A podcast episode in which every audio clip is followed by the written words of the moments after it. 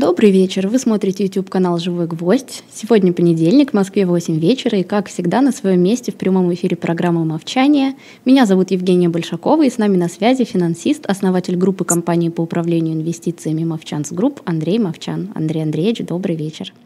Женя, добрый вечер. Добрый вечер всем, кто нас еще до сих пор смотрит, несмотря на то, что мы очень долго говорим об одном и том же. Но сегодня мы должны э, сравнительно быстро закончить, я надеюсь, про Армению, э, договорить про какие-то выводы, мысли и итоги. Тем более, что в комментариях кто-то просил даже э, рассказать, как правильно развиваться экономике Армении. Но mm-hmm. я совершенно не претендую на знание, как правильно развиваться экономика целой страны, тем более, как мы сейчас будем с вами обсуждать. Вообще говоря, у Армении не такое простое положение да, с точки зрения развития экономики. Положение это, в общем, вполне объективно. Поэтому давайте поговорим о том, что есть, а уже как правильно развивать мы, наверное, более хорошим специалистам передадим право это определять. Причем это, конечно, решение не э, единоличное, это должны работать целые коллективы, группы э, людей. Вот. А потом мы с вами поговорим о разных других вещах, связанных с текущим моментом, о э, инфляции в мире, о итогах по России. У нас очень хороший доклад вышел по России, интересный, можно про него поговорить. Про э, российскую нефть можно поговорить, потому что у нас уже очень много набралось статистики и данных, и здесь тоже практически все цифры на столе, так или иначе, да, по крайней мере, по концу года. Ну, что успеем, то успеем. Но что самое главное, мне кажется, мы сегодня должны сделать, это мы должны сделать опрос по тому, про какие страны вы больше хотите слышать дальше. А, и вот я не знаю, Женя, у нас получится как-то сделать внятный этот опрос да, за время передачи? Ну, можно писать в чат, потому что или мы можем предложить несколько вариантов э, слушателям э, и зрителям, а они выберут из предложенных вариантов. И тогда будет прям по опросу по процентам видно. Либо пусть просто пишут в чат, я буду следить э, и выберем самый популярный ответ. Ну, по вопросу по процентам нам с вами не получится все угадать, да, вдруг они Занзибар все захотят, а мы его не впишем. Вот, поэтому давайте, может быть, мы попросим всех зрителей писать в чат э, да. просто название страны, да, да, буквально. А те, кто нас смотрит в записи, пожалуйста, пишите в комментариях на э, сайте Живого Гвоздя, да, на YouTube Живого Гвоздя. И мы потом все это в течение нескольких дней суммируем, получим некоторую цифру и дальше волюнтаристским образом решим, в какой последовательности какие страны мы обсуждаем да. ссылаясь на общественное мнение. Разумеется, как это делают всегда в России. Вот. А пока давайте вернемся к Армении, поговорим все-таки на тему о том, какие можно сделать выводы. А, и, и мне все-таки нравится делать выводы сравнительные, да, они намного более выпукло звучат, поэтому давайте поговорим о том, почему Армения это не Израиль, да, что отличает эти две страны между собой. Ну, давайте начнем с совершенно объективных армянских проблем да, э, страна с населением, которое в больше, чем три раза меньше, чем в Израиле, э, это, это страна с малым населением. Да, все-таки 9 миллионов Израиля позволяют делать совершенно другие вещи по сравнению с тремя миллионами в Армении. И это надо учитывать. Это население мало для того, чтобы быть экономически viable в целом. А, и и это тоже надо помнить. Да? То есть хотим мы, не хотим, гениальные будут правители в Армении, не гениальные будут правители в Армении, будут ли армянам а, благоволить обстоятельства другие или нет, население мало для того, чтобы самостоятельно строить успешную экономику.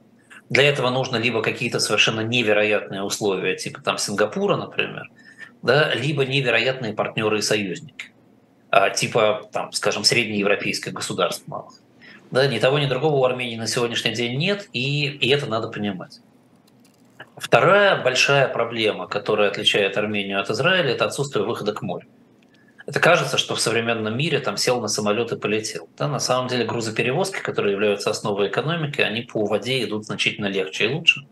Особенно учитывая рельеф местности, которая окружает Армению. Особенно учитывая то, что Армения заперта странами, которые не очень дружественны, мягко говоря, к ней, с э, востока и с юга да, и, эм, и только остается как бы только западный коридор, западный коридор через другие страны, через Грузию, да, и это все добавляет и издержек, и проблем, и, и в истории этих проблем было видно много, да, и, и это тоже надо понимать. А, как будто этого мало, на самом деле объективные проблемы есть еще. Одна из крупных объективных проблем – это историческая заточенность э, армянской экономики на экономику внутри российского блока внутри Российской империи, потом внутри Советского Союза. Израиль э, был такой глухой окраиной э, Турецкой империи, что у него не сформировалась модель экономики к моменту, когда он начал развиваться. Это иногда бывает очень полезно начать с чистого листа. А, каждый, кто делал ремонт в доме, это понимает, я думаю.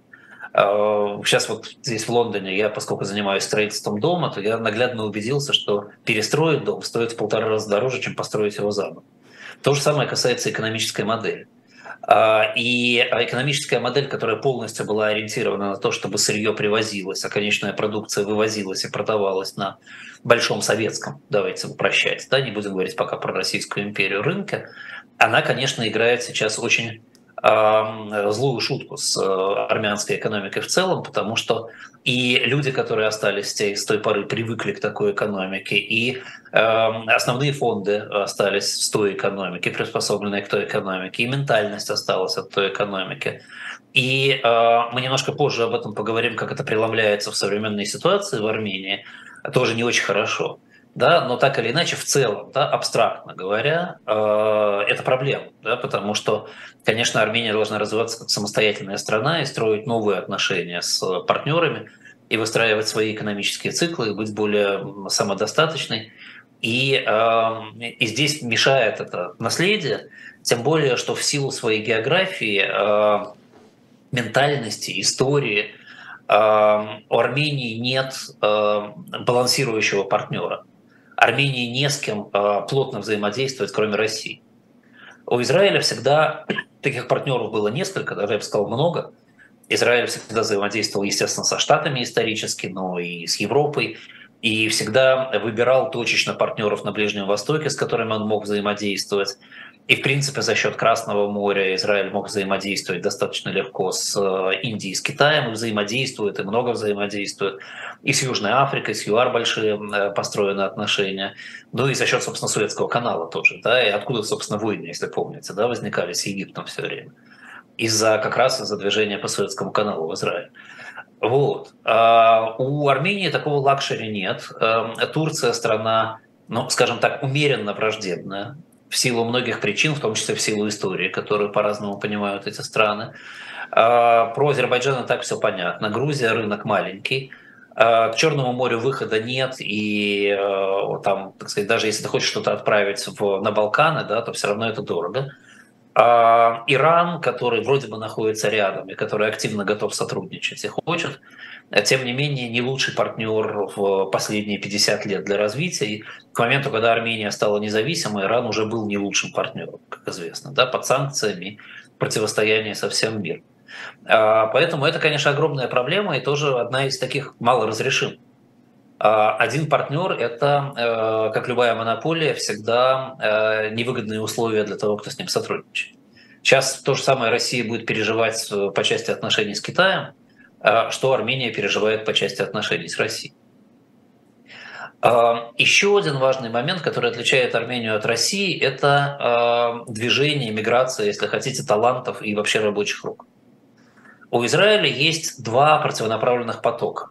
Да, действительно, с Ближнего Востока, из Израиля, там от противостояний с арабами, от климата, от э, размеров маленьких, уезжают в Европу и в США в основном, да и в Австралию в том числе уезжают евреи жить и работать. И этот отток постоянно присутствует. Но он более чем уравновешивается притоком э, в страну как убежище из, там, из России, из стран Восточной Европы, из той же Европы, кстати говоря. И вообще позиционирование страны как убежища для нации, которая терпела дискриминацию в течение многих веков от э, других наций в мире, э, очень помогает. И в этом смысле Израиль наполняется талантами. Вот последняя история – это там 55-60 тысяч человек, полученных из России в течение прошлого года. Это все высокообразованные, сильные специалисты. Э, и Израиль чувствует себя в этом смысле хорошо. Армения, которая не представляет из себя убежище, просто потому что армянам в мире нет кого убегать, у них нет такой необходимости, не существует глобальных антиармянских настроений, э, армянские церкви не, не жгут в Европе, да, и так далее. Э, армяне значительно больше теряют население вовне, в диаспору, которая составляет уже 2,5, фактически 2,5 населения Армении да, а чем получают население внутрь себя. Вот сейчас то, что сейчас произошло, и приехали люди из России, это же в основном, в общем, приехали не армяне, конечно, это приехали люди других национальностей, жившие в России, которые приехали в Армению как в убежище, но во временное убежище, И помните, мы с вами даже говорили о том, что временность льгот, в том числе в области IT, она способствует как раз временности этого убежища. При этом Армения страна мононациональная, и эта мононациональность добавляет к временности убежища для людей из других национальностей. Армения не является страной, э, которая собирает э, людей. Это не, не страна-корпорация, это страна-народ. Да, вот Штаты – страна-корпорация. Туда там, ты приезжаешь, совершенно неважно какой то национальности. Э, в Штатах нет понятия националистической культуры. Есть еще целый ряд в мире стран-корпораций, а, там де-факто, например, да, вот я, ну, Англия не совсем страна-корпорация, да, или Великобритания, но Лондон это, безусловно, город-корпорация в этом смысле. Здесь люди всех национальностей живут, и здесь англичан сложно встретить. Армения мононациональная страна, и она будет усиливать эту временность прихода таланта. Армянам очень сложно было бы собрать в своей стране критическую массу таланта со всего мира, какими бы то ни было способами. Да, а то, что проделали Объединенные Арабские Эмираты, да, это уникальная вещь, когда они, так сказать, 80% населения завезли извне, при этом остаются арабской страной. Потому что это население сегрегировано, причем не в ущерб новому населению от э, коренных жителей. Да, в Армении это было бы слишком сложной работой, слишком сложной задачей и в первую очередь с точки зрения ментальности слишком сложной задачей. Я думаю, что если я сейчас Э, посоветовал бы правительству Армении подумать о том, как организовать миграцию, там, скажем, 5 миллионов человек в Армению из других стран не армянской национальности, да, то э, ну, меня бы вряд ли поняли. Да, я думаю, что это настолько оказалось бы страшно и непривычно, что, что вряд ли об этом кто-то стал бы говорить. Да, и в этом смысле на это тоже рассчитывать, наверное, не стоит. Э, при этом те, кто считают Израиль таким же национальным государством, как Армения, вообще говоря, ошибаются. В Израиле э, два национальных языка и широко использующийся английский, в том числе в официальных документах. Все надписи дублируются на арабском, э, а очень многие надписи сейчас дублируются на русском, кстати говоря. В Израиле живет примерно э, 25, наверное, процентов населения арабов, не, не евреев. Это примерно эквивалент того, что сейчас в Армении жило бы где-то 700-750 ну, тысяч азербайджанцев, и все надписи дублировались бы на азербайджанском языке, а не только на армянском. Да, вот представьте себе, да, вот в этой ситуации можно было бы говорить, что Армения настолько же мононациональна, как и Израиль. Да, тоже это представить себе, наверное, на сегодня невозможно. А, и я повторюсь, для того, чтобы сделать этот вывод, а, вот эта а, мононациональная ситуация, прошу прощения, срочные звонки, как обычно, она, она давит, естественно, да, она ограничивает возможность притока социального капитала. Это неплохо, не хорошо. Каждая страна имеет право на свою модель, но каждая страна вынуждена в этом смысле видеть последствия этой модели на себе. Еще одна очень важная объективная реальность для Армении – это малый срок существования государства государство существует условно 30 лет, там 32 года, да, там 33 года, да, как посчитать. Израиль там, условно 77-го, ну или там, если хотите, 79-го года, это тоже была далеко не самая развитая страна в мире. 30 лет – это просто мало. И даже если бы у Армении были все те возможности и преимущества, которые были в 79 году у Израиля, все равно времени было бы мало для того, чтобы простроить соответствующую экономику. А, но это объективная проблема. Да? Есть еще целый набор проблем субъективных, которые надо понимать. А, большая проблема – это армянское ресурсное проклятие. Оно, безусловно, присутствует. Мы обсуждали с вами, сколько используется полезных ископаемых, как экспорт построен вокруг полезных ископаемых, а импорт построен как положено при таких странах, при, при таких а, экономических системах вокруг товаров с высокой добавленной стоимостью и так далее. Плюс, конечно, если мы будем говорить о том, какой в Армении основной ресурс, ну, в экономическом понятии этого термина, да, то это не медь, не молибден, не железная руда. Это remittances, это те деньги, которые диаспора переводит в Армению. И если э, медь, молибден и железная руда нивелируют мотивацию к развитию у элит, которым достаточно владеть месторождениями, контролировать э, поставки сырья, и они достаточно хорошо зарабатывают. то второе ремитанс напрочь нивелирует мотивацию населения, потому что если у вас миллионы армян посылают своим семьям деньги обратно в Армению из-за рубежа, то, в общем, нет никакого смысла строить экономику внутри Армении для тебя. Ты получаешь деньги от своего мужа, брата, отца, живущего за рубежом, ты на это живешь, ты покупаешь на это импорт, в общем, все нормально, а, развиваться в этой ситуации не обязательно.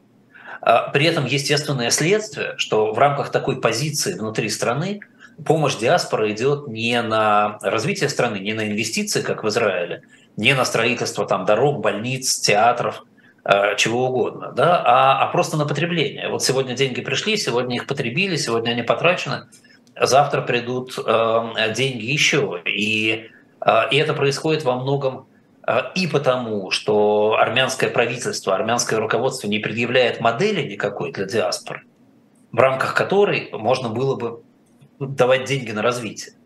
Да, не, э, и в рамках ментальности населения. Я э, когда-то, там, я очень много разговаривал с Рубеном Варданяном, естественно, в свое время, мы вместе работали много лет, и э, он мне в какой-то момент рассказывал с сожалением историю, что он приезжал в армянские регионы, в, там, в деревни, в маленькие городки, и говорил, ну вот там, что для вас сделать, да, собирал вокруг себя там местных жителей, старейшин, там, руководство э, администрации, и они говорили, ну вот нам деньги нужны, дайте денег. И, и он говорил, ну вот я говорю, ну хорошо, вот смотрите, вот у вас есть там монастырь на горе, давайте я построю канатную дорогу, будут приезжать туристы, платить деньги, у вас будет бюджет. И я, говорит, очень часто получал ответ такой, что ну да, это все очень здорово, но вы лучше денег дайте. Мы здесь сами разберемся, как с ними э, обойтись. Да? И, э, и это то, что категорически противоречит ментальности израильской, где э, действительно есть там группы населения, а, э, сравнительно маргинальные, которые действительно живут на, на ремитансах, там, там типа ультрарелигиозных, скажем, евреев, а, у них большую часть их дохода составляют ремитансы, но и они используют, скажем, на капитальное строительство эти деньги. Они, они, они как раз знамениты тем, что они очень а, методично вкладывают в недвижимость средства, которые получают из-за рубежа, это дает развитие рынка недвижимости. А, но за пределами вот этого, за пределами Миашаарим, условно говоря, да, вот этого сообщества, в общем, 99% денег идет на проекты развития. Э, там сказать, что в Израиле кто-то живет на деньги, которые присылают из Америки, ну, я такого не слышал. Вот. И, и это тоже надо понимать. И эти вещи тоже как-то надо перестраивать. Если, если хотеть дать э, Армении толчок в развитии, э, которое она заслуживает. Да, для этого нужно как-то научиться принимать у диаспоры деньги на, на инфраструктуру, на инвестиции, на бизнес и так далее. И здесь, вот в этом месте, да, перед тем, как это научиться делать, нужно решить проблему политико-социальной. Потому что все-таки, что бы мы ни говорили про Армению, что это демократическая страна, что там свобода слова, что там свобода въезда и выезда, свобода движения капитала и так далее, но есть объективная реальность относительно того, как страна устроена. Вот, например, в World Economic Forum у него есть такой Global Competitiveness Report а, по уровню рыночного доминирования, да, то есть по уровню монополизации экономики. Армения позиционируется на 133 месте из 134 изученных стран. То есть я сейчас не хочу, так сказать, учить армян, какая именно компания является монополией, влезать в это дело, да? но вот это оценка международного форума да, экономического относительно того, насколько в Армении свободный рынок. Хуже Армении в этом списке только Мавритания. По плотности внутренней конкуренции Армения 132 из 134. Это значит, что конкуренция практически отсутствует фактически. Да? И по эффективности антимонопольного законодательства тоже 132. Там э, хуже Армении, Босния и Чад в этом репорте. Да, вот этот репорт сопровождается комментарием по Армении. Я прямо его по-английски сейчас зачитаю. Я думаю, что наши слушатели многие по-английски понимают. Они пишут, что Uh, the economic system has been distorted uh, with commodity-based cartels and monopolies gathering a dangerous degree of power and position within the economy. В общем, звучит прямо угрожающе, я бы сказал, да, о том, что э, система, э, экономическая система нарушена, э, и в ней, э, основанные на природных ресурсах картели и монополии, э, собра- собрали, э, как это сказать, опасный уровень э, силы, власти и позиции внутри экономики. И от этого никуда не денешься. Да? Это вот то, что, так сказать, то, что говорят международные э, организации. И даже если эти международные организации трагически ошибаются, внутри Армении это не так, инвестиции от диаспоры, инвестиции от международного сообщества будут зависеть от того, как понимает это международное сообщество. Э, Human Rights and Political Freedoms Indicator для Армении – это уже мировой банк. Составляет 4. Это ниже среднего по всем странам мира. Это тоже вот в копилку к тем же факторам. Э, по Corruption Perception Index Армения находится на 60-м месте в мире. Надо сказать, что это огромное достижение, э, наверное, ну не побоюсь сказать, последнего руководства Армении, да, возглавляя его Николой Пашиняном, потому что 8 лет назад Армения была на 129-м месте по этому индексу. И это огромная работа, которая проделана. Вот. И, и там, скажем, в Казахстане это место 94 ну а у Украины 117 да, на сегодняшний день. То есть в этом смысле Армения очень сильно продвинулась, очень здорово. Да, надо сказать, что, как это ни странно прозвучит, сейчас, в 2023 году, вот то самое 129 место, на котором Армения была 8 лет назад, заняла Россия. А, но тем не менее, да, отмечая все эти успехи Армении, надо сказать, что Израиль находится на 35 месте. И где-то первые 40, 42, 43 страны – это Лига развитых стран. И, и, и там, там общий персепшн сильно ниже по коррупции, и туда идут инвестиции значительно легче. То есть Армении для того, чтобы думать об инвестициях с этой точки зрения, нужно с 60-го перемещаться хотя бы на 45 место. До этого это будет э, достаточной проблемой. Ну и если эту проблему решить, да, и если решить проблему с монополиями, то останутся все равно проблемы финансового рынка. Финансовый рынок развить, наверное, легче, но он все равно будет работать в взаимосвязи, в связке с э, всем тем, о чем я до сих пор говорил. Вы невозможно, не можете без инвестиций построить финансовый рынок. Чтобы получить инвестиции, вам нужно менять ткань экономики. Но так или иначе, когда вы ее поменяете, у вас все равно останется неразвитый фондовый рынок. И, наверное, это следствие монополизации, проблем защиты прав инвесторов. Останется недоверие к э, рынку э, от глобальных инвесторов. Его надо как-то менять. Сейчас Армения, при том, что долг, сам по себе долг армянский маленький – резервы достаточно большие, долг Международным финансовым институтом 44% от всего долга. Да, то есть, в общем, Армения с кредитной точки зрения чувствует себя как бы хорошо. При этом международный рейтинг Армении уровня BB+. Фич только-только присвоил B+, с позитивным э, аутлуком э, для долгосрочного долга. Краткосрочный долг Армении – это все равно B.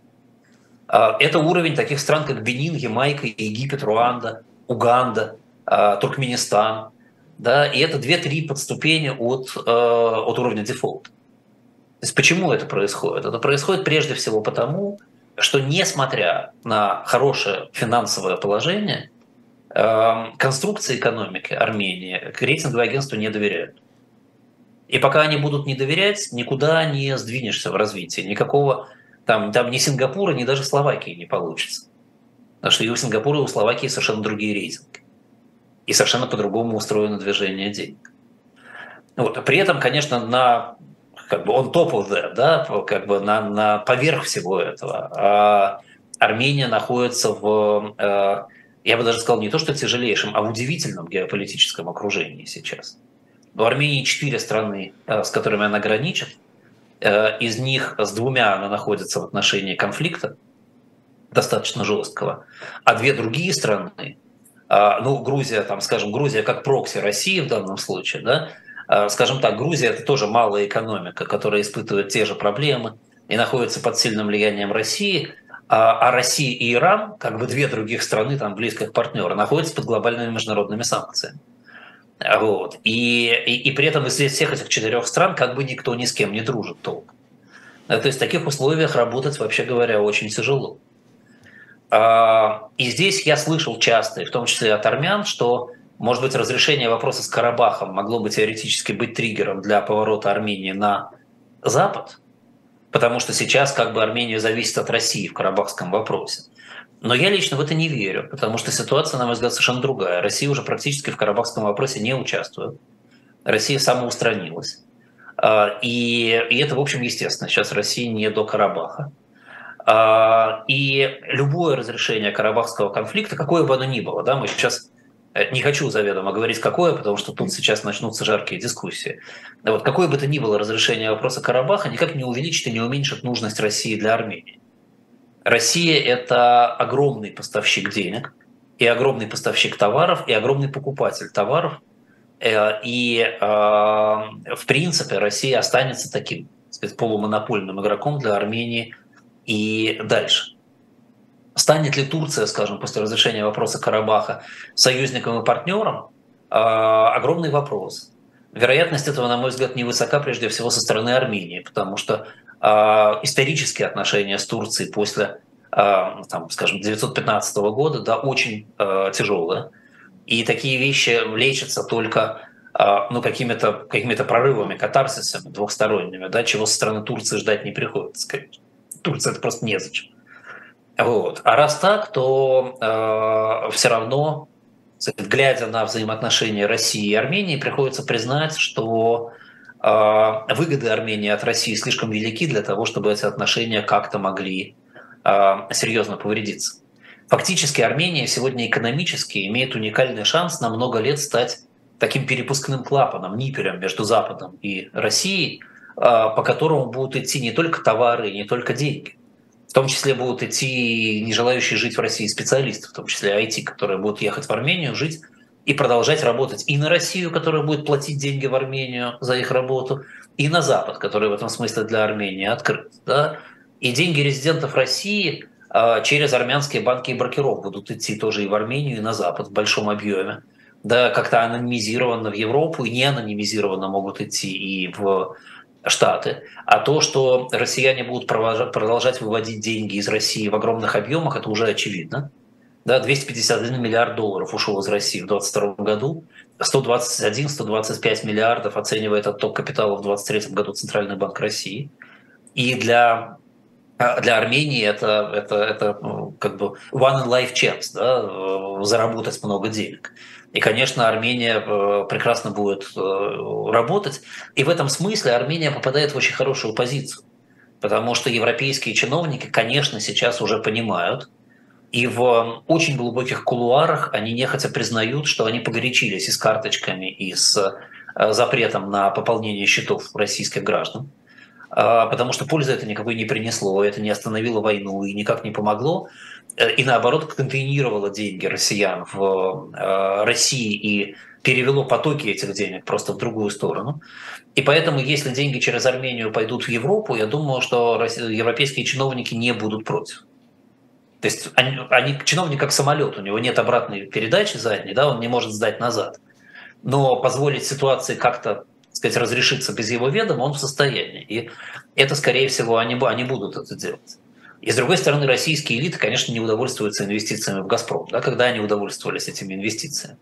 В России принято зарабатывать и деньги выводить. И эти деньги пойдут через э, Кавказ, и Армения в этом смысле будет играть, конечно, большую роль. Надежный посредник э, российским деньгам нужен. Ну и также товары. Да, мы говорили про статистику товаров да, в прошлый раз. И не входящие в список особо чувствительных товары – закрытые к прямому ввозу в Россию, конечно, пойдут через Армению. В России будут идти дальше и в следующем году, и, и в году после, и, и так далее. Да? При этом для Армении такой клиент один – это Россия. С Ираном пока такие отношения наладить не удалось, а вероятность, что третья страна крупная в регионе попадет под санкции, очень мала. А вот у России есть эм, таких проводников несколько, как минимум. И поэтому, если Армения вдруг решит демонстративно отворачиваться от России, то Россия может абсолютно в своем стиле, как это было с другими странами в этой ситуации, просто закрыть возможности для зарабатывания. Да? Там, например, закрыть границу для денежных переводов на Армению, ввести рабочие визы для армян в России, да, и э, налоги специальные для людей, которые уехали в Армению работать. Вообще, я думаю, что в какой-то момент в России додумываются до того, чтобы ввести избирательный налог подоходный на людей, проживающих в дружественных и недружественных странах. Там в дружественных оставить какой есть, а в недружественных вести 30. И Армения может в это тоже попасть, естественно. Да, и экспорт можно через Армению закрыть, это все очень легко проверено. Да, и Армения поставляла в Россию, если помните, там табак и алкоголь в большом объеме, тоже можно все закрыть.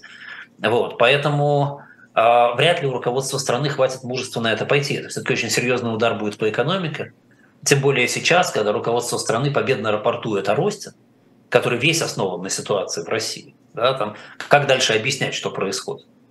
Да, плюс, э, даже если на это правительство армянское пойдет, то есть большой риск, что на фоне общего падения экономики сильного активизируются пророссийские силы, которые возьмут власть, как это было в Грузии, в частности. Да, и, и этот сценарий тут, так сказать, я сейчас рассматриваю с экономической точки зрения, у меня нет симпатий. Да? Это правительство, другое правительство. Но де-факто ситуация экономическая вернется обратно к обслуживанию интересов России. Э, если пророссийское правительство придет к власти. Э, наконец, в Армении, в Армении достаточно много людей, как вы помните, мы говорили, хочет эмигрировать, но среди тех, кто не хочет эмигрировать, это 63% населения, а, членство в Евразийском экономическом союзе поддерживает подавляющее большинство. И это тоже нельзя сбрасывать со счетов. Да? Эти люди будут голосовать за тех, кто будет предлагать то или иное. Если в целом в Украине, например, перед, ну, перед 2014 годом поддерживало вступление в ЕС где-то там, скажем, больше половины, там около 60%, да, а за Евразийский экономический союз выступало где-то там 35-40% в целом по стране. А после 2014 года, там перед 22 эта ситуация была еще более в пользу ЕС то в Армении сейчас подавляющее большинство в пользу Евразийского экономического союза. То есть здесь, если правительство представляет народ, то э, здесь делать э, как бы ничего не остается. Да? Нужно оставаться в этой ситуации. Хорошо это или плохо для развития Армении? Ну, я думаю, что очевидно, что плохо, долгосрочно. Ситуация эта с Россией изменится. Россия экономику свою потихоньку будет терять. И Эм, и объемы, и сложность экономики, и объем денег, которые смогут из э, России идти. А Армения будет продолжать сидеть на этом наркотике. Э, и это значит, что Армения долгосрочно обречена тоже на сокращение своих экономических возможностей. Эм, Запад, находящийся в конфронтации с Россией, будет так или иначе опосредованно эту конфронтацию переносить на Армению, пусть даже и приглушенно, пусть даже и не очень остро – да, будем надеяться, что там не будет каких-то вторичных санкций жестких, но тем не менее все равно это будет присутствовать. И, э, и это не лучший способ получать инвестиции. То есть разрешать армянским деньгам мигрировать через Россию, например, да, и российским через Армению Запад, наверное, будет, но свои деньги туда не принесет. А, и, а Россия тоже, конечно, не будет инвестировать в Армению, потому что деньги, уходящие из России, они не, не для инвестиций в Армению предназначены. И в этом смысле голод инвестиционный будет э, сохраняться. Ну и, и паттерны ресурсной экономики тоже никуда не будут деваться. Они, они будут оставаться, и, и Армения будет продолжать жить вот в этом значит, колесе ресурса, пока он не будет исчерпываться. При этом, завершая разговор про Армению, э, я хотел бы просто процитировать итоги заседания Евразийского межправительственного совета от июня 2022 года – чтобы показать, насколько опасно можно, насколько опасно играть с такими э, странными транзитными отношениями. Вот, значит, цитата из итогов звучит следующим образом. Для гармонизации политики стран ЕАЭС весьма важное значение имеет соглашение стран Евразийского экономического союза о создании комиссии по импортозамещению. Предполагается, что новый орган Союза будет отбирать наиболее перспективные интеграционные проекты в интеграционных отраслях. Правительству Армении следует проявить инициативу обратите внимание на слог, следует проявить инициативу. Это большой брат рассказывает младшему, что делать. И использовать новые возможности для роста экспорта готовой продукции и кооперации с Россией в первую очередь в военно-промышленной сфере. Вспоминаем старое, да, военная электроника, которая поставлялась из Армении в остальные республики Советского Союза. Но представляете, насколько опасно Армения сейчас ввязаться в работу с военно-промышленным комплексом России – при таком жестком военном противостоянии России с внешним миром. Тем не менее, это звучит почти как приказ.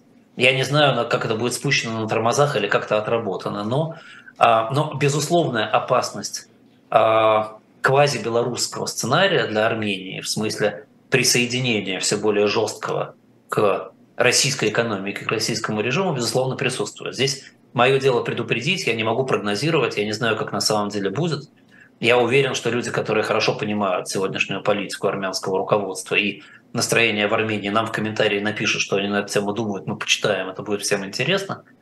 А, вот. Но пока, наверное, на этом про Армению я хотел бы закончить. А, будем надеяться, опять же, да, что мои опасения, мои предостережения окажутся пустыми, и это для всех будет только лучше. Перейдем тогда к разговору про инфляцию, тем более, что наш зритель Константин Морозов э, просит рассказать о механизмах взаимодействия инфляции в странах и соотношении валют к доллару. Э, например, если смотреть на Россию, то там есть очень сильная корреляция. Сильнее инфляция, слабее рубль. А, к, а, к примеру, в Турции с 1 августа 2022 года инфляция составила порядка 40-50%, при этом курс лиры к доллару изменился всего на 6%. Э, с 17,9 на 1 августа 2022 до 18,83 на 18 февраля 2023 года. Окей, okay. Э, я попробую быстро ответить на этот вопрос, потому что ну, на него можно начать либо очень быстро, либо очень долго. Очень-очень емкий может быть вопрос. Эм, соотношение курсов валют э, определяются а, десятком факторов, на самом деле, как минимум десятком факторов. Да? И инфляция является только одним из этих факторов. А там есть и торговые балансы, и э, перетекание из одной валюты в другую, потоки валютные. Там есть и базовые ставки, которые не всегда повторяют инфляцию, и иногда идут даже там, в противовес инфляции, как там в Турции, например. Да? Э, и там есть и те или иные возможности по рынкам капитала, то есть насколько они открыты или закрыты рынка капитала, где как что можно сделать и так далее. Да, вот хороший пример, мне кажется, Россия в этом году, э, которая, по-моему, сломала вообще все, так сказать, на самом деле там правила. Да, и инфляция в России выросла, и экономика России падала, и мы обязательно, вот, если сегодня не успеем, то в следующей передаче поговорим о цифрах по экономике России – за прошлый год, она действительно падала, эта экономика. А, и, и тем не менее, вдруг неожиданно совершенно после такого э, лихорадочного скачка вниз, рубль поднялся вверх сильно выше, чем он был до э, начала войны. А, вот. Э, почему это произошло? Потому что рынки резко закрылись, потому что возникли такие барьеры на вход и выход, что спрос на валюту резко упал. Да? Упал импорт. Импорт упал, кстати говоря, я тут посчитал, забегу вперед по, по отношению к информации про Россию, он упал где-то на 15-16% в долларовом выражении, что если, если учесть инфляцию доллара и э, излишние расходы накладные, которые были на поставки тех товаров, которые прямо нельзя было поставить, ну и, в общем, если все это посчитать, то получается, что в штуках, грубо говоря, он упал на 40% за год. Да, и, и это очень серьезно, конечно, на курс тоже повлияло, потому что валюта была не нужна. А, и плюс рост цен на углеводороды очень сильно повлиял. Там, что там 220 примерно миллиардов долларов – это просто сальдо счета текущих операций. И рост ставки в России сильно повлиял на курс рубля, потому что ставка в какой-то момент поднималась до 20, если помните. Вот, и сейчас ставка достаточно высокая. Вот, и все эти факторы, они влияют, собираясь в кучу, они создают какой-то какой курс. Причем и этот курс они тоже создают не точно, а приблизительно, потому что есть еще а, крупные движения на рынках, да, крупные игроки, которые продают, покупают, они продают, покупают не каждый день, это происходит непоследовательно. Там в любой стране для того, чтобы платить налоги, нужно покупать собственную внутреннюю валюту, например, и это влияет. В каких-то странах есть нормы продажи валютной выручки, то есть, то есть все это очень сложно. Да? И в частности в Турции, да, что случилось в Турции, почему курс лиры э, упал так мало. Да, во-первых, потому что э, ставка рефинансирования падала, а не росла. Да? Вот. Во-вторых, потому что у вас э, рынок полузакрылся, там какие-то вещи из Турции стало невозможно выводить, да, там тур турецкая экономика перестраивалась под эту новую ситуацию, э, и, и так далее, и так далее, и так далее. Да, и и в этом смысле, конечно, если мы все эти факторы пересчитаем, там, просуммируем, прибавим нужные коэффициенты, мы получим более-менее правильную цифру. А, в этом смысле, с точки зрения практической, если вы хотите играть на валютах, да, то точно на инфляцию ориентироваться не надо. И в частности, еще, наверное, последнюю фразу я скажу по этому поводу. На инфляцию не надо ориентироваться потому, что инфляция зачастую является отражением длительных процессов, которые были предугаданы валютными рынками, и движения на валютных рынках к этому моменту, когда инфляция разгорается, уже могут заканчиваться. Да, мы же вот говорим с вами, там, инфляция составила 40-50%, а лира сдвинулась на 6%. А сколько, насколько она сдвинулась до этого за последние годы? Не было ли там а, в ожидании того, что турецкая экономика ослабеет, превышение движения над инфляционным дифференциалом. И если он там 10 лет, скажем, накапливался в ожидании, да дальше вот сейчас инфляция прорвалась, а, а курс уже накопительным итогом за это время дошел к э, своему насыщению. Э, очень часто на рынках говорят, что нужно покупать на слухах и продавать на фактах. И вот это тот самый факт. Вы видите инфляцию, это на год назад, да, фактически инфляция за последние 12 месяцев. Это факт, который в течение года происходил. И тут, естественно, эта валюта уже начинает продаваться, да, когда на слухах когда-то покупалась. Я имею в виду доллар. Да? Вот, поэтому, конечно, это совершенно естественно. Просто, к сожалению, нет в этом мире, на валютном рынке таких жестких закономерностей, которые позволяли вам сказать, о, инфляция растет, сейчас будет падать валюта. Но если бы они были, то мы все с вами были бы намного богаче. А может быть, кстати, и нет, потому что если бы мы все с вами были намного богаче, то все цены бы поднялись во всем мире, и никакого толку нам об этом, от этого бы не было. Э, перейдем тогда к свежим данным. Инфляция ну, вот, в США кстати, да, и в мире, мы, да, мы, очень. Мы же про инфляцию заговорили уже, да. давайте про инфляцию договариваться. Значит, данные не совсем свежие, потому что они у нас с вами лежат, нас Армения не давала нам с вами их обсудить, но данные февральские все-таки, да, и поговорить про них, безусловно, полезно тоже. Да, ну, прежде всего, инфляция в Штатах. Значит, месячная инфляция января 0,5%. Ждали 0,4, меньше 5, значит 0,5 это 6% годовых. Вот. В основном это инфляция за счет того, что продолжает расти стоимость конечной энергии. И она выросла за январь на 2%. И это, это немножко странно, это немножко говорит о запаздывании ситуации с инфляцией. Но с другой стороны, если вы подумаете, что все-таки э, что такое энергия? Конечная энергия – это квазимонопольный продукт на всех рынках. Это продукт производства крупных конгломератов, которые, там, скажем, сжигают газ и, и мазут иногда, да, если они не очень экономны, э, или нафту там, и, да, и производят электричество. Да, и, и эти конгломераты, они всегда запаздывают с изменением цен и, и никогда не хотят эти цены менять в конечном итоге. Да, вот мы, когда с вами будем говорить про цифры по России и про ситуацию с нефтью, мы с вами немножко поговорим и о том, а, какой налог на войну а, собрали, кто собрал в этом году в мире. И я там буду говорить, сейчас назову цифру, потом повторюсь, что примерно 570 миллиардов долларов а, заработали нефтяные компании лишних за этот год за счет того, что возникла война между Россией и Украиной. Да? И эти компании, конечно, свои доходы отдавать не хотят. И, и даже когда цены на сырье начинают падать, а цены на нефть и газ упали, как мы знаем, да, они все равно держатся за тарифы, пока есть такая возможность. Поэтому этот лаг запаздывания будет идти. Да, вот там у нас есть графики, да, которые угу. там мы Жене готовили для, для Штатов и для Европы. Я бы, ну я, я их сам не увижу сейчас, да, но, видимо, да, но зрители мы выводим должны, на экран, да. Да, зрители их должны видеть. Вот. Ну и плюс надо понимать, что, конечно, у этих компаний, там вот если бы я был президентом Штатов, например, позвал к себе в овальный кабинет руководителей крупных энергетических компаний и спросил бы, почему, собственно, цены не падают, они привели бы мне два аргумента. Первый – это то, что во всем мире сокращаются субсидии сейчас. Да, там раньше цены на конечную электроэнергию держали за счет субсидий. И Америка давала субсидии, Британия давала субсидии, Европа. Сейчас субсидии заканчиваются потихоньку, уменьшаются. Где-то они закончены, где-то заканчиваются. Вот на примере Великобритании, наверное, график тоже вам а, покажут наши операторы, угу. что происходит с субсидиями. Вот. И второй э, аргумент, который вы мне сказали, это то, что контракты на закупку газа и нефти, вообще говоря, это не спот.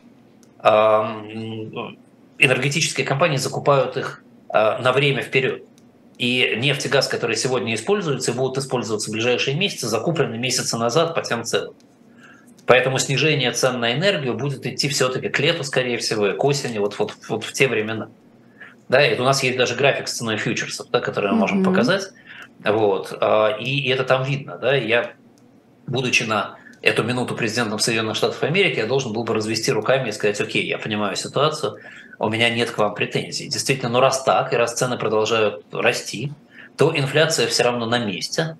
А, и а, вторая высокая компонента этой инфляции, которая почти 8% в год, да, 0,7% за январь, это арендная плата арендная плата, как это ни странно, связана со стоимостью углеводородов через очень длинную цепочку. Да? Потому что мы с вами говорили, что строительство второе по энергоемкости производства после агропродукции, да, а арендная плата связана со строительством, и плюс арендная плата, конечно, очень сильно связана с э, ставкой, потому что в некоторых странах есть вообще ограничения на э, размер арендной платы снизу с точки зрения соответствия э, платежам по э, ипотеке, и ипотека, конечно, резко выросла. Я сейчас смотрю, мне периодически, вот мне в ящик кидают всякие рекламные брошюрки брокеров э, по недвижимости, и они мне все пишут, что вот там, если вы владелец здания, хотите ипотеку, вот, значит, мы лучшую ипотеку для вас можем организовать. И если там год назад они мне говорили про ставки, там, скажем, полтора процента в фунтах, 1,6, там, 1,7, то сейчас они говорят, что у нас уже очень хорошие ставки, не превышающие 6% годовых.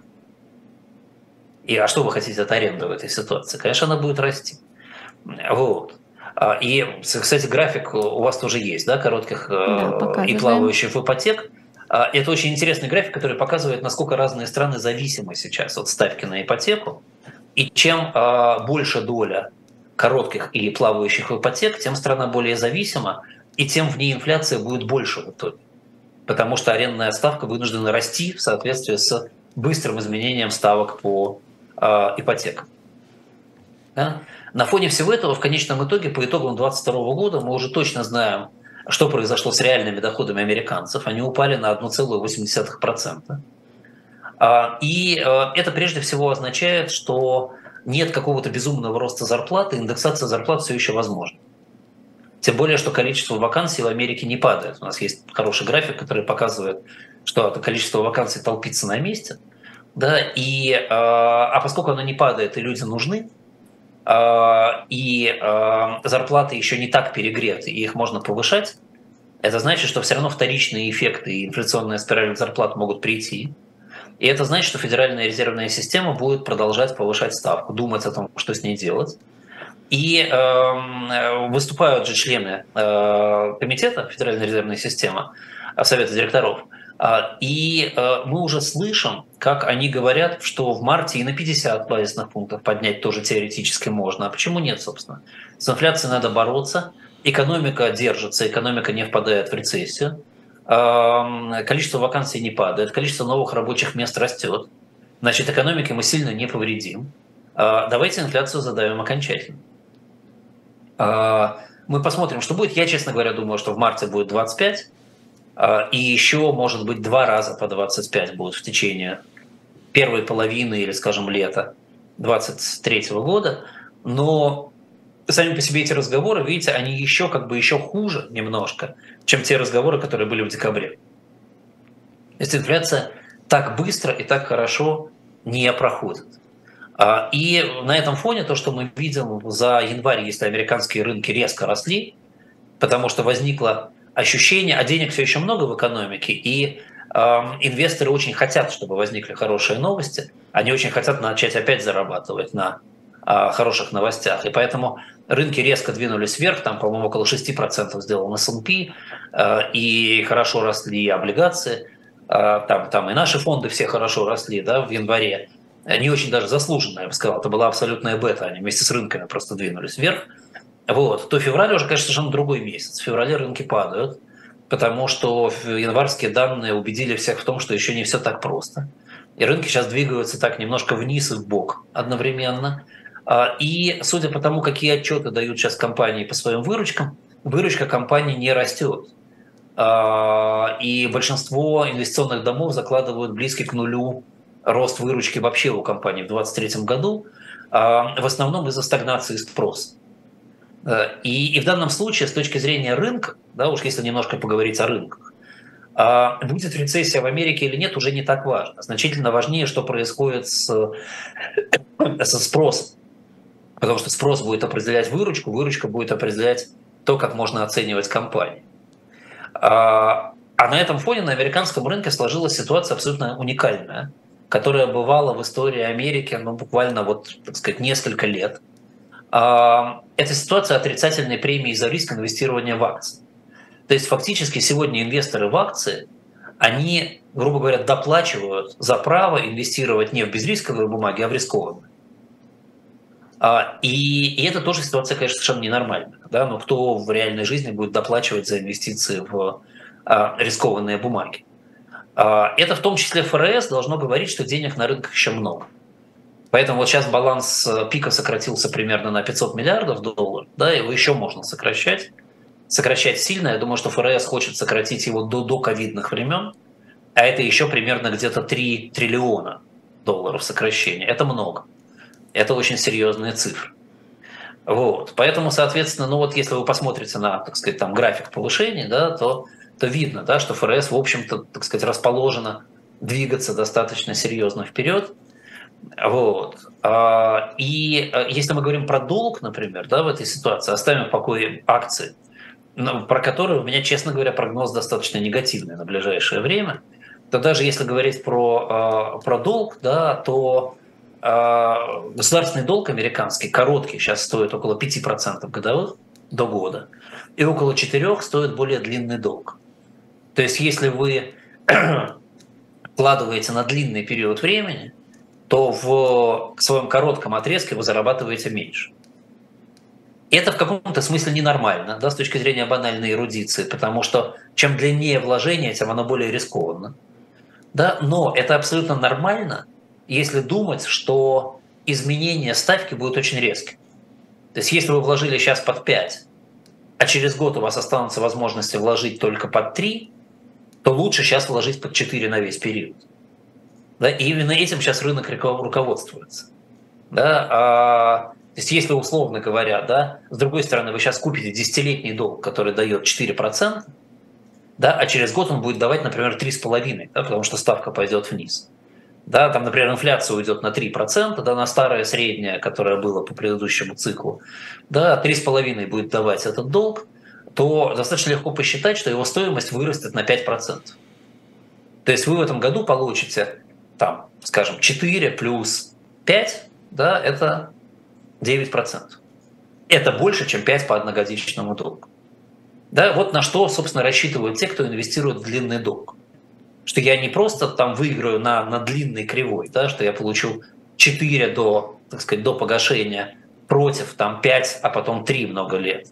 Да, а я еще и выиграю прямо в этом году. Я получу за счет роста стоимости долга 9%, а дальше буду разбираться, что мне делать с этим долгом. Я, может быть, его продам и под те же по 3% переложусь. Да? Я свои 9 сейчас уже взял. Но это все сработает только в условиях падения инфляции и падения ставки, там, скажем, в конце этого года. Если ставка не упадет, то, то это работать не будет. И, возможно, рынок слишком оптимистичен, и тогда процесс будет идти совершенно по-другому. Да? По мере того, как рынок будет понимать, что он слишком оптимистичен, стоимость длинных бумаг будет, наоборот, падать и вы можете получить те же, скажем, 5% назад, да, если у вас на полпроцента доходность вырастет. Да, и тогда вы получите в этих бумагах минус один против 5 многодичных. Да, вот это тот самый риск, который рынок берет, который рынок на сегодняшний день э, хочет брать. Вот. И, э, э, и, и это мне не очень кажется разумным. Да? Поэтому, если мы говорим про инвестиции сейчас, то я бы, конечно, сейчас очень аккуратно входил в более длинные бумаги, тем более, что спреды там очень маленькие, то есть разница в э, доходностях рискованных и безрисковых бумаг. Э, и скорее в очень коротких бумагах держал бы существенную часть денег, потому что пока, пока не пора. А, но, но все-таки, если мы будем предполагать, что к концу года или в начале следующего года стоимость бумаг будет снижаться, да, то, то есть реализуется тот сценарий, о котором я говорю, негативный, а, то куда эти инвестиции могут пойти? Куда эти деньги, выходящие из бумаг за счет снижения их стоимости, пойдут? Они пойдут точно не в рискованный долг, потому что рискованный долг уйдет еще ниже, естественно, потому что безрисковый падает. Вот. И там очень маленькие спреды тоже сейчас, и поэтому они могут только расти. А, и куда-то этим деньгам надо отправляться. И отправиться они могут на самом деле как раз на рынок акций. Почему? Потому что если у вас умеренно высокая инфляция и э, она стабилизирована, то это способствует потреблению. Чем больше инфляция, тем быстрее больше я потребляю, меньше сберегаю. Потому что пропадут же деньги, которые я сберегаю. Да? А, и рост прибылей компании параллельно, потому что компания все-таки тратит сегодня, а продает завтра. Продает уже плюс с инфляционной наценкой. Вот. Поэтому в этой ситуации у компании как раз может начать расти прибыли, экономика может начать выходить из, э, э, из, из ситуации сегодняшней стагнации. тогда Федеральная резервная система будет жестче со ставкой как раз. Это будет соответствовать идее, что стоимость бандов снижается. Да, и, э, а при этом акции могут начать расти в этой ситуации. Потому что, потому что растут прибыли и потому что стабилизирована ситуация инфляционная. Вот. Поэтому, может быть, сейчас комбинация портфеля, длинные э, инструменты с э, хорошим рейтингом, да, чтобы не попасть на кредит кранч, плюс акции будет таким э, удивительным, сбалансированным портфелем, которого раньше никогда, на самом деле, в природе не существовало, потому что сейчас, в отличие от предыдущих 20 лет, эти инструменты начнут двигаться в разные стороны. Да, я, я не даю инвестиционных рекомендаций в рамках этой передачи, как вы понимаете. Но вот эта интересная мысль, может быть, я ее хочу вам оставить на подумать. А на этом нам передачу нашу с вами надо заканчивать. И следующую передачу мы уже начнем с России, с итогов по 2022 году, которых накопилось у нас очень много, есть о чем поговорить, там есть невероятно интересные вещи. Тут мы просто наблюдаем за уникальным явлением мировой экономики. А, и, конечно, если к следующей неделе у нас будут с вами итоги рейтинга по странам, то мы попробуем начать разговор и про какую-то другую страну. У нас Спасибо уже есть даже уже есть лидеры в странах, я вам обязательно сообщу их сейчас за кадром. Э, вот, спасибо большое, Андрей Андреевич, э, спасибо зрители. Не забывайте в комментариях оставлять э, ваши пожелания о том, какую страну вы хотите услышать в следующий раз. Не забывайте ставить лайки, подписываться на канал, если еще не подписаны, поддерживать нас. И обязательно приходите в следующий понедельник. Увидимся. Спасибо, всего доброго. Спасибо всем, спасибо, Женя, всего хорошего.